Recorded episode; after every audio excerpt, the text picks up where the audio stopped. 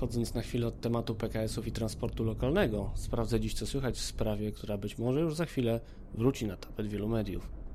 Mam na myśli elektromobilność. Ekspresowe 10-dniowe konsultacje projektu rozporządzenia w sprawie szczegółowych warunków udzielania wsparcia ze środków Funduszu Niskoemisyjnego Transportu już się zakończyły. Choć na publikację złożonych uwag na stronach Rządowego Centrum Legislacji na pewno jeszcze poczekamy. Z pewnością jednak już niebawem wznowimy dyskusję o tym, czy należy dopłacać do zakupu samochodów elektrycznych, czy jednak nie. A może nie ma nad czym dyskutować? O tym już za chwilę będę rozmawiał z Agatą Urzędowską. Bartosz Jakubowski, węzeł przesiadkowy. Zaczynamy.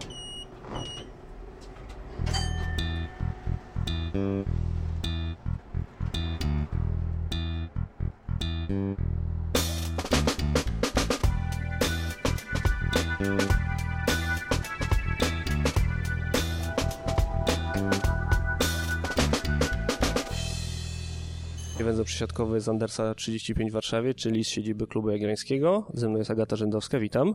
Dzień dobry. Zaczynamy od y, rozporządzenia w sprawie Funduszu Niskoemisyjnego Transportu, tego na co będziemy wydawać y, pieniądze z tego funduszu. Konsultacje były ekspresowe 10 dni. I teraz pytanie, czy to w ogóle to rozporządzenie w takiej formie, zakładając, że ono przejdzie tak jak było niezmienione, to czy ono coś nam pomoże, pogorszy, polepszy, co zmieni? Trudno powiedzieć, bo trudno też powiedzieć, kiedy ono wejdzie. Jeżeli się uda wszystko zamknąć przed wakacjami, no to jeszcze możemy w tym roku liczyć na pierwsze dopłaty. Natomiast jeśli cała procedura się przeciągnie, a my umiemy przeciągać procedury, e, to może się okazać, że e, kształt funduszu określi się dopiero po wyborach. I to może być zupełnie inny kształt. Więc w tej chwili naprawdę bardzo trudno nam cokolwiek o funduszu mówić. Te założenia, które przedstawiło ministerstwo, budzą sprzeciw albo mm, wątpliwości bardzo różnych grup y, zaangażowanych w rozwój elektromobilności w Polsce, bo zastrzeżenia mają zarówno importerzy samochodów, producenci komponentów podzespołów. Duże zdziwienie branży e, odnotowałam co do wsparcia dla autobusów e, i w ogóle pojazdów e, gazowych, bo gazomobilność ok, jest fajna, ale czy ona powinna mieć już teraz albo nadal e, duże wsparcie? No i czy taki zwykły użytkownik samochodu, nie przedsiębiorca, który będzie chciał jednak się E, dostosować do tego megatrendu światowego i kupić samochód elektryczny, czy on ostatecznie dostanie cokolwiek, jakikolwiek, e, jakąkolwiek zachętę, coś więcej niż możliwość jazdy bus pasem. Słyszałem taką opinię, że generalnie, jeżeli chodzi o autobusy, to i tak się nikt nie będzie śpieszył, bo do sierpnia samorządy mają czas na analizy, jeżeli chodzi o elektromobilność. A jeżeli chodzi o gazowce, to z kolei były, ja słyszałem z kolei narzekania, że 15% tylko co to jest w ogóle. 15% co to jest? Autobus gazowy nie jest dużo droższy niż autobus y, z silnikiem diesla, więc czy to jest dużo, czy mało? No, trochę jest. E, czy nam te autobusy y, wykorzystujące gaz są aż tak bardzo potrzebne? W tej chwili też trudno jednoznacznie odpowiedzieć, czy one są takie potrzebne, bo nowe autobusy e, spełniające te wyśrubowane kryteria norm spalania, poza tym, że emitują sporo hałasu, e, nie są aż tak szkodliwe. No, czy kupować e, nowoczesną technologię, na przykład z hybrydą plug-in albo z taką hybrydą, która pozwala kawałek jeździć w, w strefie czystego transportu, wykorzystując tylko silnik elektryczny, czy kupić gazowca? No, trzeba się zastanowić. Się wydaje, że te gazowce to jest trochę wpływ lobbingu miast, które już w poprzedniej perspektywie unijnej zainwestowały w gazowce, bodajże Rzeszów. I oni po prostu mają infrastrukturę i troszeczkę to jest takie zrobienie, mam wrażenie, pod nich, żeby oni mogli sobie to, co już mają, żeby po prostu mogli już to wykorzystać. Prawdopodobnie częściowo tak. Bardzo duże nadzieje z gazomobilnością, trzeba pamiętać o tym, e, wiązał PGNiG. PGNiG obiecywał samorządowcom, że my wam dostarczymy infrastrukturę, jeżeli wy z nami podpiszecie długą umowę kompleksową, no i w ten sposób dogadamy się, żeby poprawić jakość e, powietrza w miastach. Na razie jakiegoś szału wielkiego na gazomobilności nie ma. Znaczy się zastanawiam, jaki wpływ na to miały jakieś przeboje z gazowymi autobusami, szczególnie jeżeli chodzi o Częstochowę, gdzie tam było dość duże zamieszanie. No właśnie, a jeżeli chodzi o te dopłaty do autobusów y, elektrycznych, może na tym się skupmy. Się zastanawiam, czy te środki będzie można wykorzystać jako na przykład wkład własny do projektu unijnego, no bo generalnie z POISia można, czy z RPO można by dostać nawet 85% dofinansowania do elektryka. E, no i teraz pytanie, czy czy tak można będzie zrobić? Bo ja, prawdę mówiąc, czytając to rozporządzenie, ja tego nie wiem. Ja też tego nie wiem i to by się wydawało rozsądne i logiczne, bo wtedy rzeczywiście samorząd dostaje wsparcie. E, wiemy, że dużą rolę będzie odgrywał e, bank e, w, całym, w całej w całym procesie przyznawania i dysponowania środkami, więc no, można się spodziewać też tego, że pieniądze udostępnione to będą na przykład pożyczki albo jakieś gwarancje, więc tutaj to, to, to mogłoby rzeczywiście w ten sposób funkcjonować.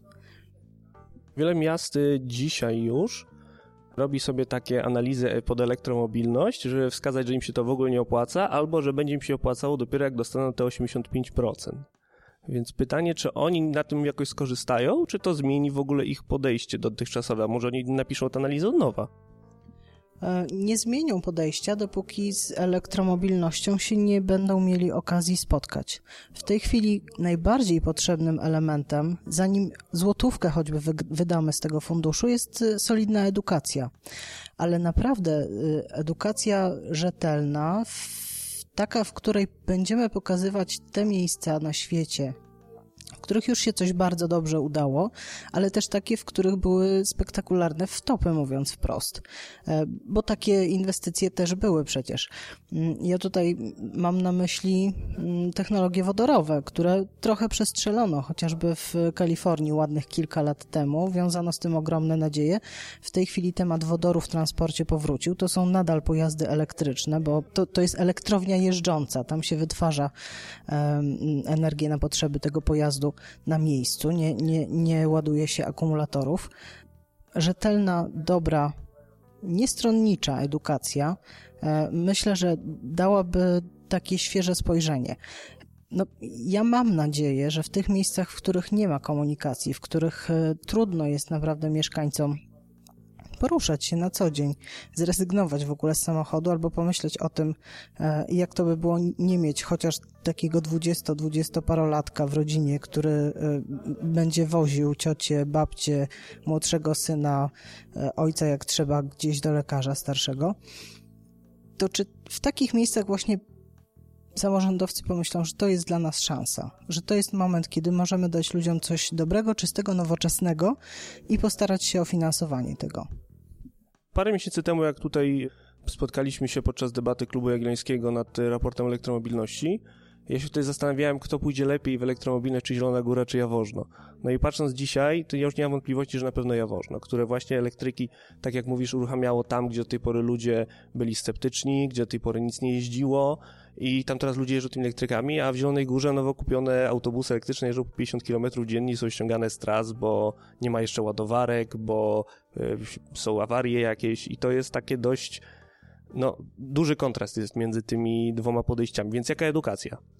No, Jaworzno to jest, powiedzmy sobie szczerze, state of mind. Y, tam się dzieją takie rzeczy, że my w Warszawie to możemy tylko zazdrościć. Na przykład autostrada rowerowa, obwodnica rowerowa, w ogóle e, zapewnienie ludziom taniego dostępu, bardzo taniego dostępu do tego, żeby poruszać się komunikacją miejską, żeby zrezygnować z samochodu. To się udaje tylko wtedy, jeżeli komunikacja jest niezawodna, komfortowa, na czas. E, no i widać inwestycje, bo jeżeli mamy się przesiąść, no, przykład Warszawy, jeżeli ja mam zrezygnować z samochodu na rzecz tego, że na stacji Warszawa-Rembertów być może dwa razy w tygodniu nie zmieszczę się rano do pociągu, który jedzie zapchany do granic naprawdę, no to czy, czy ja w ogóle podejmę próbę? Nie, dwa razy odbiję się od y, ściany ludzi przy otwartych drzwiach i powiem, chrzancie się ze swoimi pomysłami. W życiu nie zrezygnuję z samochodu. Ale gdyby w tym samym czasie, e, no dobra, nie zmieściłam się do tego pociągu, za 3, za 4 minuty mam następny, no to będę wiedziała, że albo będę wychodzić te 5 minut wcześniej, albo po prostu pojadę tym nie z Sulejówka, ale tym z Mińska i jednak dojadę. No, to, jest, y, to jest ta edukacja, że samorządowcy e, są godni zaufania że to nie będzie tak, że, że my wydamy teraz te pieniądze na pojazdy, których wy tak naprawdę nie będziecie dalszej perspektywie potrzebować albo zrealizujemy cudzą fantazję za grubą kasę, wyrzekając się jakichś inwestycji lokalnych, które są naprawdę potrzebne. Na przykład bardzo potrzebne są cały, cały czas ścieżki rowerowe, oświetlenie mm, tam, gdzie poruszają się piesi. Ja bardzo często ostatnio jeżdżę do Puław, e, jeżdżę tak zwaną nadwiślanką i tam rowerzystów jest bardzo dużo, bo oni po prostu nie mają innych szans na poruszanie się po tamtej okolicy. I naprawdę przystaje mi serce, kiedy jadę samochodem, wjeżdżam w teren zabudowany, e, zwalniam do 50 i po chwili wyprzedza mnie jeden, drugi, trzeci samochód, nie jadą 55, jadą 80, 85, a ja wiem, że tam za chwilę jest taki ryneczek i przy tym ryneczku ludzie chodzą, wcale nie dochodzą do przejścia dla pieszych, tylko tną na skos i, i z siatami, z zakupami, dziećmi, rowerami i tam najłatwiej o wypadek. No, temat bezpieczeństwa ruchu drogowego pewnie też się za jakiś czas węźle pojawi. Ja się zastanawiałem, czytając to rozporządzenie i, i ustawę o elektromobilności, czy to nie będzie tak, że e, te dopłaty do tych samochodów elektrycznych to nie zostaną wzięte głównie przez samorządy, które będą musiały zrealizować te procenty we flocie ja się tego obawiam, że e, fundusz zostanie tak przygotowany, tak uruchomiony, że skorzystają z tego ci, którzy mają skorzystać, czyli pomożemy naszym, e, a reszta niech się martwi. W zeszłym tygodniu wróciłam z Genewy. W Genewie trwały, trwają jeszcze do 17 największe europejskie, może najbardziej prestiżowe, nie największe, e, targi motoryzacyjne i tam elektromobilność zdominowała absolutnie wszystko. Nie ma producenta, który nie mówi, że jeżeli nie ma w tym roku czego pokazać elektrycznego lub zelektryfikowanego, to za chwilę w przyszłym roku będzie miał, a za dwa lata to już będzie naprawdę szeroka gama pojazdów. No i teraz jak się zastanowimy, e, czy lepiej jest e, wydać pieniądze na limuzyny albo samochody klasy wyżej średniej, i pozwolić urzędnikom jeździć e, nimi, czy lepiej może wyposażyć ich w karty miejskie i udostępniać e, przejazdy współdzielone na przykład e, z operatorami, którzy mają we flotach samochody elektryczne bądź hybrydy, ale hybrydy plug-in, bo ja jestem zwolennikiem tego, że hybryda plug-in chociaż udaje elektryka, hybryda zwykła próbuje, ale jej nie wychodzi, bo jeżeli e, baterii e, na pokładzie samochodu starcza na tyle, żeby wyjechać z własnej bramy, to, to nie mówimy o tak czystym transporcie, o jaki nam chodzi. No to chyba wolałabym, e, żeby dopłaty albo żeby z możliwości zapoznania się z elektromobilnością skorzystali zwykli obywatele niż, niż władze. No tak, tylko tu jest od razu wielki zarzut, że e, dając dopłaty, tudzież dając tak zwanym zwykłym obywatelom, to my dofinansowujemy tych, przynajmniej w tym momencie, tak, przy obecnych cenach samochodów elektrycznych, a w zasadzie nie tyle samochodów, co w zasadzie chyba baterii, że my dofinansowujemy tych, którzy są na tyle bogaci, co w sumie i tak by sobie kupili dobry samochód. Trochę tak jest, ale czy urzędniczym samochodem pojedzie ktoś więcej niż urzędnik? No nie. Są jakieś tam ostatnio nadużycia, że rodziny urzędników też korzystają z przewozów, ale jeżeli udostępnimy taki samochód, dopłatę do takiego samochodu przedsiębiorcy, albo zrobimy projekt, w którym to młode startupy albo freelancerzy, którzy korzystają z e, coworkingów w pierwszej kolejności, będą mogli uzyskać jakieś pieniądze na, na, na dopłatę, to oni się tymi samochodami będą dzielić. Tymi samochodami będzie jeździć więcej niż jedna, dwie, trzy, cztery, nawet dziesięć rodzin w bardziej e, optymistycznych warunkach i w ten sposób będziemy też promować elektromobilność. No i, ja, ja bym chciała, żeby, e, żeby każdy mógł skorzystać z dopłat, ale no, nie jest to możliwe, nie mamy tyle pieniędzy, nie mamy takich możliwości, nie mamy E, nie powinniśmy też e, zachęcać ludzi do tego, żeby zamienili samochody jeden do jednego. Wyrzucam dwa spalinowe, biorę dwa elektryczne. E, powinniśmy tworzyć zupełnie nową modę, nowe uczyć nowego spojrzenia może na, na mobilność, na to, jak się będziemy przemieszczać, poruszać i wspierać takie mm, inicjatywy albo takie grupy, z których będziemy mieć coś jeszcze. No. Tu fajnie przeskoczyłeś do następnego tematu, który już miałem za nadrzu przygotowany. Kto jest w sumie targetem, e, celem, taką grupą odbiorczą e, samochodów elektrycznych w Polsce? To jest jakiś e, przeciętny, statystyczny Janusz Kowalski? To jest właśnie milenialsi, czy to są biznesmeni? Kto w zasadzie, do kogo jest skierowany samochód elektryczny dzisiaj, patrząc tak szerzej? Moim zdaniem absolutnie do każdego, bo ja mam, nie wstydzę się powiedzieć, background petrolheadowy. Y, byłam fanem samochodów od zawsze, z racji tego, że mój tata był mechanikiem, nie miał syna, o czymś musieliśmy gadać, e, więc to, moja, y, to moje zainteresowanie w ogóle samochodami przerodziło się w zainteresowanie samochodami elektrycznymi, bo one są po prostu fajne. Jak sobie pomyślę, ile trzeba wydać pieniędzy, a ile było trzeba wydać kiedyś pieniędzy, żeby kupić sobie samochód, który przyspiesza od 0 do setki w 7,5 sekundy, to hu, hu, hu, naprawdę była gruba kasa i nie tak łatwo było taki samochód w ogóle. E, w tej chwili praktycznie każdy samochód elektryczny, e, czy, czy to będzie e, średniej wielkości samochód rodzinny w zasadzie, czy to będzie mały, lekki, no nie lekki, bo z bateriami, ale mały SUV, czy to będzie samochód typowo miejski, one tak przyspieszają w standardzie. No, ja siedząc sobie tam, przygotowując jakieś materiały mm, na dzisiaj, przeglądałam, ile jest w tej chwili samochodów dostępnych e, spalinowych z silnikami e, z mocą 150 koni. No trochę ich jest, ale one naprawdę sporo kosztują. 150 koni ma najpopularniejszy w tej chwili samochód elektryczny świata, e, którego sprzedało się już 400 tysięcy egzemplarzy. Więc to jest chyba taka najprostsza odpowiedź, że on jest naprawdę dla każdego, a jestem o tym głęboko przekonana właśnie po tym, co zobaczyłam e, w Genewie. Bo w Genewie dostępne już były zarówno małe samochody do carsharingu, takie typowo e, stworzone pod, e, pod wielu użytkowników, były dostępne suwy, były takie samochody środka, to znaczy mam jedno, dwójkę dzieci, babcie gdzieś niedaleko pod miastem, 150-200 kilometrów. Nie potrzebuję tak naprawdę dwóch samochodów, ale potrzebuję też dwa, trzy razy w roku kawałka bagażnika. To, to tego typu samochody też już się pojawiają.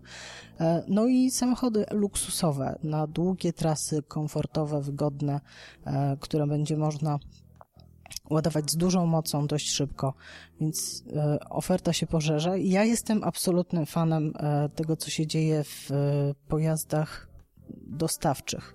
To znaczy, w tej chwili naprawdę można wybrać już z całkiem pokaźnego portfolio firm różne pojazdy, które pozwalają zastąpić dostawczak spalinowy. Ja nie mówię, że to musi być znowu jeden do jednego, bo możemy się zdecydować na przykład na rowery cargo e, i ja właśnie kombinuję, jak mojego męża przesadzić na rower cargo e, elektryczny, bo bo myślę, że to będzie fajne, e, fajne doświadczenie. Jedyne w tej chwili wyzwanie, jakie mamy, mieszkamy w bloku, mamy jakąś tam klitkę, komórkę, ale do niej zapakowanie roweru cargo jest karkołomne. E, myślimy nad tym, czy wynająć miejsce parkingowe takie, na które nie było u nas e, w osiedlu chętnych, czyli po jednej stronie słupek, po drugiej ściana i nie wiadomo jakby było drzwi otworzyć w samochodzie, rower spokojnie tam wjedzie, e, czy wymyślimy jeszcze coś innego, mm, ale wydaje mi się, że, że, że to jest świetny moment, żeby właśnie pokazać przedsiębiorcom, że zobaczcie, możecie nareszcie zacząć myśleć trochę inaczej. Oderwiemy się od tej historii samochodów z kratką i teraz możemy zrobić coś zupełnie na nowo. Czy barierą w elektromobilności to jest jakaś, nie wiem, y, bariera technologiczna, że nie wiem, bateria jest za droga, e, samochód jest za drogi, słaby zasięg, brak ładowarek, y, czy, czy tam bariera jest w zasadzie bardziej w głowie? Moim zdaniem w głowie. Ja jestem świetnym przykładem tego, że w osiedlu bez absolutnie możliwości e, podłączenia się gdzieś na zewnątrz, bo nie mam piwnicy. E, mój sposób na ładowanie e, nocne, pozdrawiam Ministerstwo Energii, to jest kupiłam sobie przedłużacz budowlany. Mieszkam na wysokim parterze machamy do siebie z mężem, pilnuj miejsca, lecę po samochód. No i w ten sposób ładujemy samochód, y, y, jeśli akurat mam możliwość y, poruszania się elektrycznym. Niedaleko mam rzeczywiście dwie szybkie ładowarki, z których zdarza mi się korzystać. Mam wyrobioną kartę i, i, i po prostu sobie za to płacę. E, od od tego roku to są trochę bardziej przyjemne kwoty niż było w zeszłym roku, to także widzę też, jak to się zmienia i jak to się będzie pewnie zmieniać. Mm, ale wyzwaniem jest y, przestawienie się w głowie, bo następną wersją tego wspomnianego wcześniej, najpopularniejszego obecnie samochodu e, z plusem, ona będzie miała taką nazwę plus, przy moim jeżdżeniu rodzinnym całym będę go mogła ładować dwa razy w miesiącu. Znaczy, jak wyjeżdżę go już tak na amen, to wtedy go załaduję i potem jeszcze raz to zrobię i mija mi cały miesiąc. Ja nie jeżdżę więcej niż 35 km e, dziennie średnio. Cała moja rodzina trzyosobowa. Do tego obsługujemy moją mamę, jeszcze tam kilka seniorów, kilka osób, e, seniorów z rodziny i, i tak nam to wychodzi. Mm, jeżeli chcemy pojechać na wakacje, no to najwyżej w takich miejscach e, typu chcę jechać do Sztutowa, tam po drodze rzeczywiście słabo z ładowaniem, no to zanocujemy po prostu, obejrzymy coś po drodze dodatkowego, wydłużymy sobie ten urlop o dwa dni. No, na takie kompromisy jesteśmy w stanie w tej chwili iść. E, samochodem elektrycznym byłam we Wrocławiu, w Łodzi kilka razy, w Piotrkowie regularnie, w Katowicach, w Krakowie. E, za chwilę wybieram się nad morze. No da się, nawet przy tych zasięgach, które są w tej chwili, e, bez bardzo dużego stresu albo bardzo dużych strat czasu podróżować, bo ten czas, który poświęcam na ładowanie, wykorzystuję na przykład na pracę z komputerem, którą i tak i tak bym musiała zrobić. Jakim dużym problemem jest tak naprawdę zasięg właśnie, bo ruszyłaś ten temat? najwięcej ludzi po prostu mówi, Boże, jaki to ma zasięg, gdzie ja tym dojadę? No ale jak właśnie spojrzymy na model użytkowania samochodu, to właśnie często to jest te 35 km dziennie, więc gdzie jest ten problem z zasięgiem, jeżeli on w ogóle jest? Problem z zasięgiem jest w tym, że mamy zbyt małą dostępność kolei. Po prostu. E, jeżeli sobie pomyślę, że mam e, podróżować do wymienionych wcześniej Puław, po raz to jest kolejny rok, kiedy nie działa jeszcze długo bardzo nie będzie działać y, remontowana trasa kolejowa, no to ja się nie będę bawić w jeżdżenie koleją. Jeżeli mam pojechać e, ja, moje dziecko i mój mąż do Krakowa, to o ile sam Kraków dla kierowców nie jest przyjazny, o tyle cena, jaką musimy zapłacić za e, ten najszybszy pociąg komfortowy, w ogóle się nie kalkuje. Nawet jeżeli doliczymy sobie do tego, e, nie przeliczymy tego jako koszt benzyny, czy tam ropy, którą wypalimy na trasie w samochodzie spalinowym, ale dołożymy do tego te wszystkie koszty ubezpieczenia, e, napraw, serwisów i tak dalej, to, to i tak wydaje mi się mm, podróż własnym samochodem nadal niestety bardziej ekonomicznie uzasadniona. No do Łodzi, do Łodzi mamy już w tej chwili trochę lepszy dojazd y, komunikacją publiczną, ale na przykład Katowice, które zdarza mi się odwiedzać kilka razy w roku, no to nie są dobre warunki podróży, szczególnie rano, kiedy jest chyba jeden czy dwa e, te szybkie naprawdę pociągi, a reszta to są te takie pociągi trochę wolniejsze, ale dwie klasy gorsze, jeśli chodzi o ich jakość. Więc y, no, no coś za coś. Wydaje mi się, że głównym problemem naszym w tej chwili, jeśli chodzi o zasięg samochodów elektrycznych, jest brak kolei, jakkolwiek by to dziwnie nie brzmiało. Czyli w zasadzie samochód elektryczny służy nie do przesiadania się z samochodu spalinowego na samochód elektryczny, e, tylko z samochodu spalinowego na kolej. No, w, widać to w Norwegii. E, że jeszcze trzy lata temu, jak tam e, podpytywałam, kto jest e, użytkownikiem samochodu elektrycznego, to był zazwyczaj drugi samochód w rodzinie. Na dłuższe trasy był jednak spalinowy. W tej chwili po trzech latach już ta tendencja się zmienia. Jednocześnie Norwegia prowadzi kolosalne naprawdę inwestycje w rozwój infrastruktury kolejowej co wydawałoby nam się, no po co im, jak już mają taki dobrobyt, mają te stacje ładowania aż po samą północ, to będą się bawić jeszcze w, w, tego typu rozwiązania. Tak będą, bo, bo oni też nie chcą mieć korków, też e, chcą czasem e, poczytać w trakcie jazdy i widzą, że to jest po prostu bezpieczniejsze, bo tutaj e, muszę wrócić do, do tego, co mówiłam wcześniej o o tym, że potrzebujemy inwestycji w bezpieczny transport. No, transport publiczny, jak sobie przeliczymy na e, liczbę wypadków e, takich przykrych zdarzeń, śmierci nawet, to, to jednak jest bezpieczniejszy. Jakie zwyczaje, które dzisiaj ma e, kierowca samochodu spalinowego, muszą się zmienić, kiedy on zmieni samochód na elektryczny, bo w oczywisty sposób nie będziemy go użytkować tak samo. Po pierwsze, wraz ze wzrostem e, e, zainteresowania elektromobilnością wzrasta świadomość tego, skąd są paliwa. Bo przecież jeden z pierwszych e, argumentów, dlaczego w Polsce to nie ma sensu, słyszanym naprawdę bardzo często, jest przecież samochód elektryczny w Polsce tak naprawdę to i tak jeździ na paliwach kopalnych. Parowóz. Parowóz. ta energia, którą my mamy e, dostępną w gniazdkach, to wcale nie jest zielona energia.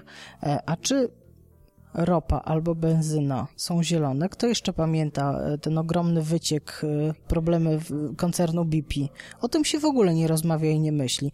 A wydaje mi się, że właśnie w, zderzając tego typu e, argumenty albo pokazując, że zobaczcie, no to nie jest tak, że wydobywamy paliwa kopalne bezkosztowo w tej chwili, że zrobiliśmy wszystko, co w naszej mocy, żeby uzielenić te technologie i po prostu zielonym strumieniem nam płynie e, do, do, do naszych e, samochodów w dowolnym dystrybutorze taka czyściutka, takie czyściutkie paliwo. No nie, tak nie jest. E, skażenie środowiska, koszty związane z pozyskiwaniem paliw kopalnych są ogromne, więc pierwsza rzecz, pierwszy pierwsza zmiana w takim sposobie myślenia o, o, o tym, co mnie otacza, to jest e, zdanie sobie sprawy z tego, że energia może pochodzić z różnych źródeł i zieloną energię jesteśmy w stanie pozyskiwać sobie nawet sami. E, I rzeczywiście zanim chyba nawet o tym pomyśleli konsumenci, pomyślały o tym koncerny, bo koncerny motoryzacyjne w tej chwili oferują wraz z samochodem rozwiązanie. Zobacz, możesz sobie wyprodukować energię, jeżeli nie chcesz jej kupować albo uważasz, że ona nie jest zielona. Możesz ją sobie zmagazynować, możesz ją sobie załadować do swojego samochodu i możesz ją nawet sprzedać komuś. I co ty na to, drogi użytkowniku? To jest dopiero zmiana sposobu myślenia, bo, bo przecież zwykłym paliwem nie jesteśmy w stanie handlować.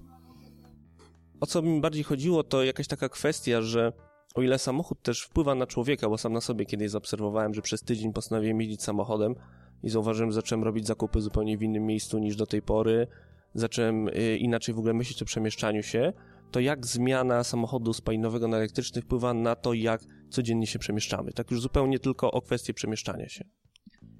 Są takie serwisy, mm, na których można sobie podejrzeć, gdzie jest najbliższa ładowarka, albo co pozwala, do, do, dokąd pozwala mi mój samochód dojechać, e, i wtedy mogę sobie zaplanować podróż. I rzeczywiście, e, dni, które mam możliwość jeżdżenia samochodami elektrycznymi, bo jako dziennikarz mogę testować je, e, wybieram sobie takie trasy, których normalnie tramwajem bym nie pojechała, bo on tam nie jeździ, albo odwiedzam takie miejsca, których z jakiegoś powodu no, nie było mi tak bardzo po drodze, odkładałam to, żeby gdzieś pojechać. E, Warszawa jest fajnym pod tym względem miejscem, bo, mi, bo stacji ładowania zaczęło się pojawiać całkiem sporo w ostatnim roku i nie zawsze one są płatne, więc e, jeżeli przez ostatnie 7 czy 8 miesięcy odkładałam wizytę w sklepie na przykład sportowym, bo wiem, że na przyszłe wakacje potrzebuję śpiwór, ale im bliżej tych wakacji jakoś się nie mobilizowałam, a teraz wiem, że tam załaduję samochód, no to skoczę rzeczywiście po ten śpiwór, przy okazji jeszcze e,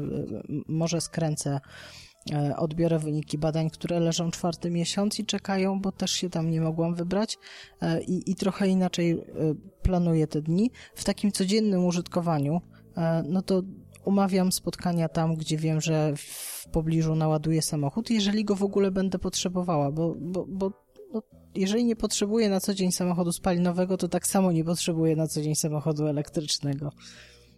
No i właśnie, jak dobrze wykorzystać czas, kiedy samochodu elektrycznego nie używamy? Bo ostatnio miałem taką rozmowę, e, jeden człowiek pytał mnie, e, no w sumie, gdzie by tu postawić ładowarki? I on e, tak słabo, mam wrażenie, rozpoznawał temat, bo próbował coś mówić o stacjach benzynowych. Ja mówię, no ale to nie jest taki sposób używania samochodu. To stacja benzynowa to jest miejsce, do którego idziemy, bo musimy. A samochód elektryczny przecież ładujemy w momencie, kiedy go nie używamy, czyli no, często przez 90% czasu on stoi. Więc jak efektywnie wykorzystać czas postoju samochodu elektrycznego? Tu bym się powołała jednak na doświadczenia norweskie. Tam część stacji benzynowych, paliwowych w tej chwili jest już wyposażona w e, stacje ładowania dlatego że operatorzy tych stacji dość szybko zorientowali się, że jeżeli oni nie będą mieli, mm, nie udostępnią stacji ładowania, to, to stracą jeszcze więcej klientów niż, e, niż myśleli.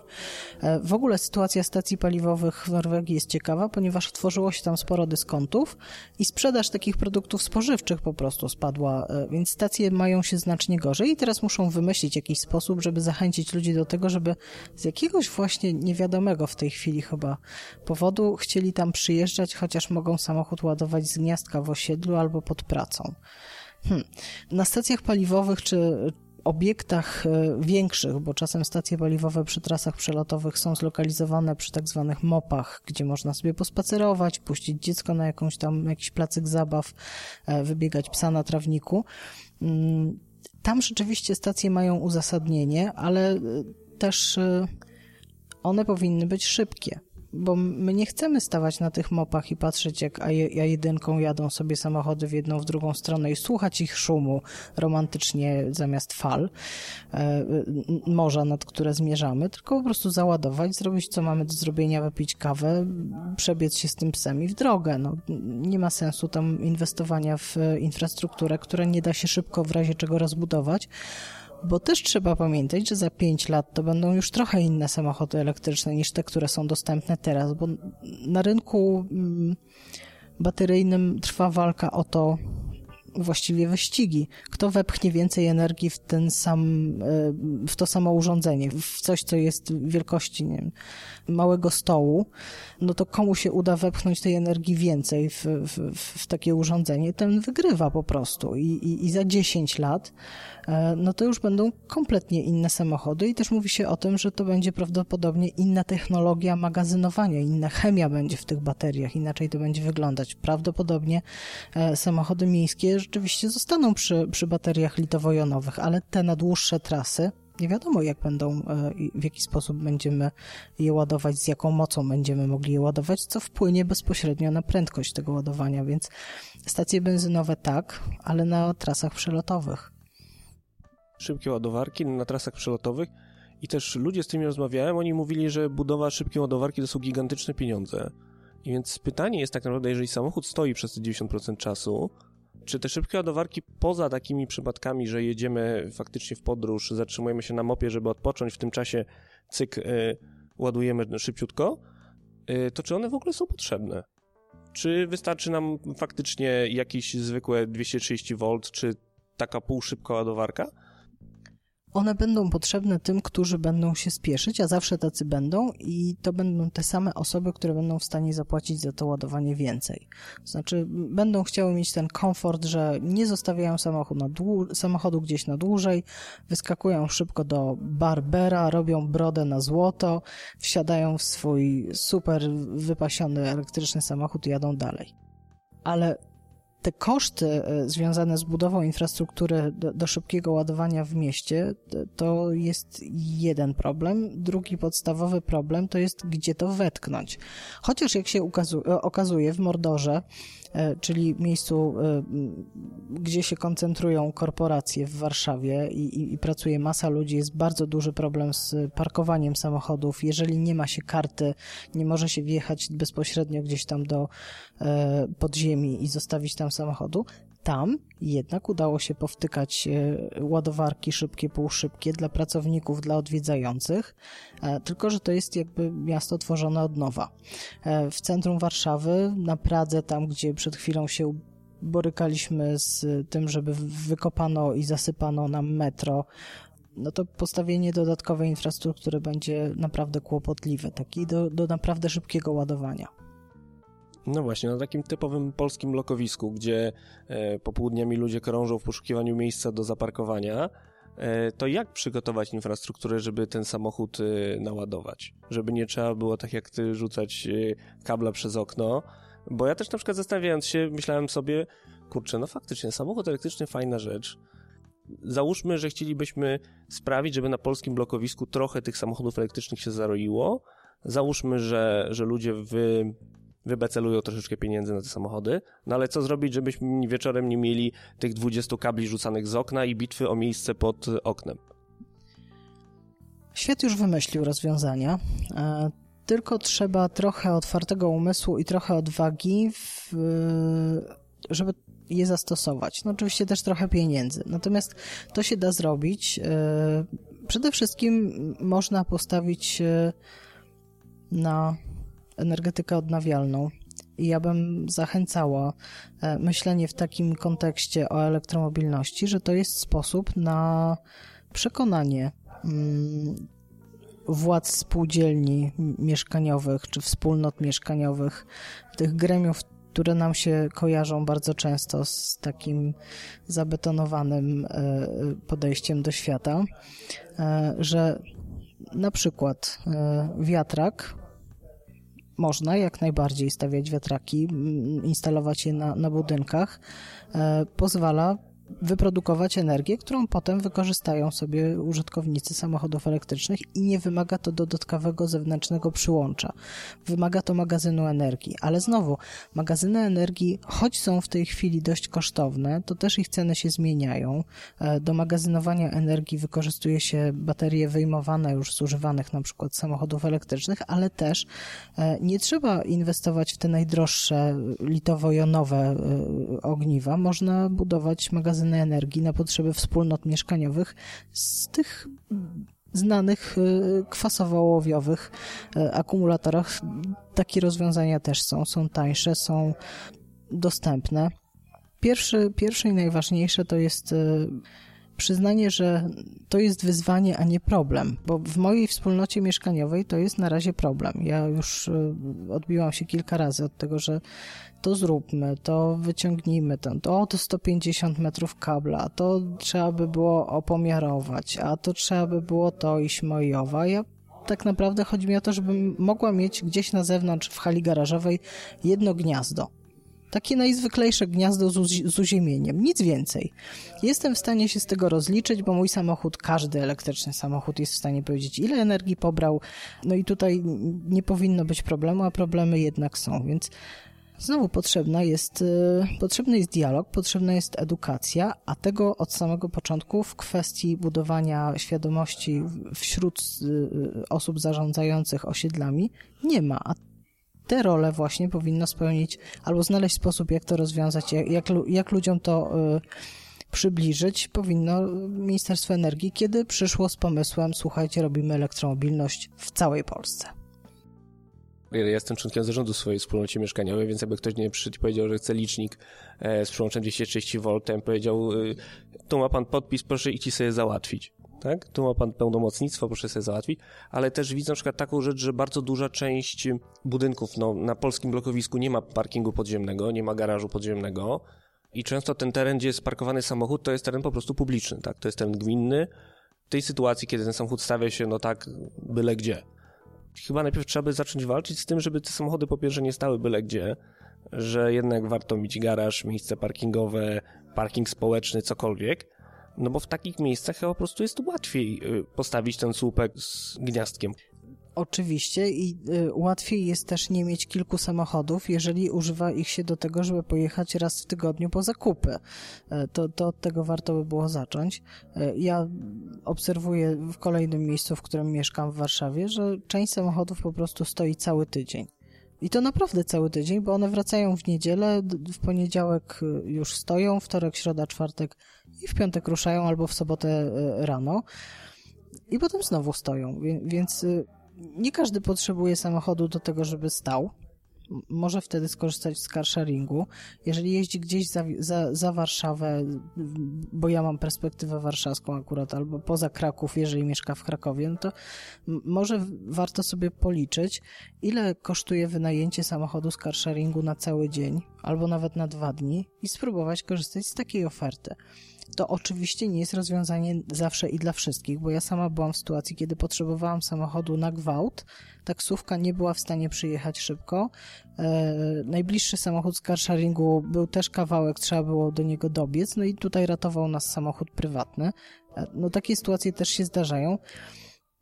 Trzeba sobie usiąść chyba z kalkulatorkiem i policzyć, co mi się tak naprawdę opłaca i jakie mam możliwości. I tych możliwości na pewno będzie przybywać. I rzeczywiście w takich e, zorganizowanych miejscach do parkowania jest znacznie łatwiej e, rozwijać nawet bardzo podstawową infrastrukturę do ładowania, ale w innych miejscach to nie jest niemożliwe. Jest świetny pomysł e, budowania latarni, z których będzie można korzystać jako z ładowarek. Mm, świetny pomysł który już się udaje realizować gdzie indziej. U nas okazuje się, że kto inny jest dysponentem gruntu pod latarnią, kto inny ma latarnię, a już w ogóle rozliczenia co do energii to jest jakiś kosmos i nikt nie wie, jak się za to zabrać. Więc dopóki z takimi rzeczami się nie uporamy, no to bardzo trudno będzie rzeczywiście e, wywalczyć, nie wiem, pięciu właścicielom samochodów e, elektrycznych w danej okolicy to, żeby mieli jakiś wiem, kawałek miejsca do ładowania. No jeszcze jest pytanie, czy ktoś y, właśnie w tym legendarnym Passacie im tych miejsc do ładowania nie zajmie, bo przecież pani tu nie ma gdzie zaparkować. Nie ma gdzie zaparkować. Y, y, centra handlowe przy miejscach do ładowania to jest świetne miejsce, żeby zostawić TDIK. 15 plus rocznik, e, a kiedy się mówi, że nie widzi pan czy pani, że to jest oznaczone na zielono, że stoi takie dziwne urządzenie, e, że to jest napisane właśnie dla pojazdów elektrycznych w czasie ładowania, to ludzie potrafią zrobić takie wielgaśne oczy, powiedzieć, to naprawdę w Polsce są samochody elektryczne? Więc e, nie wiem, czy to jest ignorancja, czy to jest e, poza. Zajmowanie osobom niepełnosprawnym miejsc do parkowania jest nagminne. Y, zajmowanie przez ludzi, którzy mają tylko fotelik na tylnym siedzeniu miejsc dla rodzin z dziećmi też jest nagminne. No musimy dorosnąć chyba jeszcze do tego, żeby być dla siebie e, mili jako użytkownicy dróg. E, tak samo no, nie jest fajnie być rowerzystą w wielu miejscach w Polsce, tak samo nie jest fajnie e, być kierowcą samochodu elektrycznego w wielu miejscach w Polsce. Ja na przykład ostatnio na Radzy Mińskiej miałam taką sytuację, że e, wykorzystałam to, że mogę jechać buspasem, bo, bo elektrycznym samochodem można w tej chwili w tych miastach, w których są buspasy, nimi jeździć. Zdaje się, że jedno miasto zaraz nałoży pewne ograniczenia. E, to to będzie zabawna sytuacja, jeżeli to przejdzie w takiej, e, e, w, w takiej formie, jak głoszą legendy, że ograniczenie e, liczby miejsc wykorzystanych w pojeździe 9. W tej chwili jest niewiele samochodów, które te kryteria spełniają, ale zobaczymy, czy rzeczywiście tak będzie. No i na tej Radzymińskiej w Warszawie jadąc buspasem byłam pokazywana palcami przez innych kierowców na pasach obok, policji, która też jechała akurat e, środkowym pasem i co, no wzruszyli ramionami, no bo ja mam prawo do tego jeździć, ale bardzo się to wielu osobom nie podobało, że ja tam jestem. E, wiele razy też miałam niebezpieczne sytuacje na buspasach, bo taksówkarze chyba jeszcze nie wszyscy mają właśnie świadomość istnienia samochodów elektrycznych. Potrafią schamować, potrafią zajechać drogę, potrafią obtrąbić. E, motocykliści też jeszcze nie zaakceptowali tego, że zupełnie nowy typ pojazdów pojawił się e, na buspasie legalnie może się tam poruszać, więc powinniśmy raczej tworzyć jakąś wspólną przestrzeń bezpieczną, a nie się zwalczać. No, to są takie wyzwania na razie to jest kwestia tylko braku oznakowania samochodów, braku zrozumienia, że samochód jest elektryczny, czy raczej e, polska zawiść, że dlaczego ktoś może, a ja nie? Ja nie wiem, e, jakie są tego powody. Na pewno nie pomaga to, że samochody nie są od razu łatwo odróżnialne na pierwszy rzut oka, e, bo mało jest takich ludzi jak ja, że jadąc, prowadząc inny samochód, pytam męża, zobacz, zobacz, zobacz, a ten Ioniq to był elektryczny czy hybryda? I mój mąż wtedy mówi, a po czym to poznać? No jak to po czym? Po zabudowanym grillu, tak? Prosta sprawa. No, y trzeba było po prostu od samego początku, był na to czas, wprowadzić zielone tablice, tak jak mamy to dopiero teraz w planach i, i sprawa byłaby rozwiązana, bo tych naklejek, które wprowadzono z daleka i tak nie widać. Z tyłu przecież naklejki nie ma, naklejka jest na przedniej szybie. Kto będzie się rozglądał za małą, okrągłą, zieloną naklejką w rogu szyby? No. Na dziś chyba skończymy, chociaż wyszło nam bardzo dużo fajnych tematów. E, właśnie rozbudowa kolei, e, cywilizacja parkowania, cywilizacja e, śmierci na drogach, czyli braku jakiegokolwiek poszanowania dla zasad ruchu drogowego. Czyli wygląda tak naprawdę na to, że żeby ta rewolucja elektromobilności, już pomijając kwestie prawne, o których wszystkich mówiliśmy, którymi sami, sami sobie robimy pod górkę, czyli właśnie kwestie dotyczące ładowarek, rozliczania prądu, i wielu innych rzeczy, które w Polsce sobie bardzo mocno komplikujemy, no to musimy tak naprawdę jeszcze zacząć od kwestii no, związanych z cywilizacją transportu w ogóle. To są kwestie fundamentalne i wydaje mi się, że właśnie samochód elektryczny jako taka rzecz e, emocjonująca, bo zarówno przeciwnicy, jak i e, zwolennicy będą się ekscytować i będą jakichś informacji e, żądać, żeby wiedzieć więcej, żeby móc to skonfrontować, to to jest dobry moment do tego, żeby w ogóle zastanowić się, jak sprawić, żeby w Polsce jeździło się różnymi środkami transportu lepiej, bezpieczniej i szybciej po prostu. Po prostu. Dzięki bardzo. Do usłyszenia.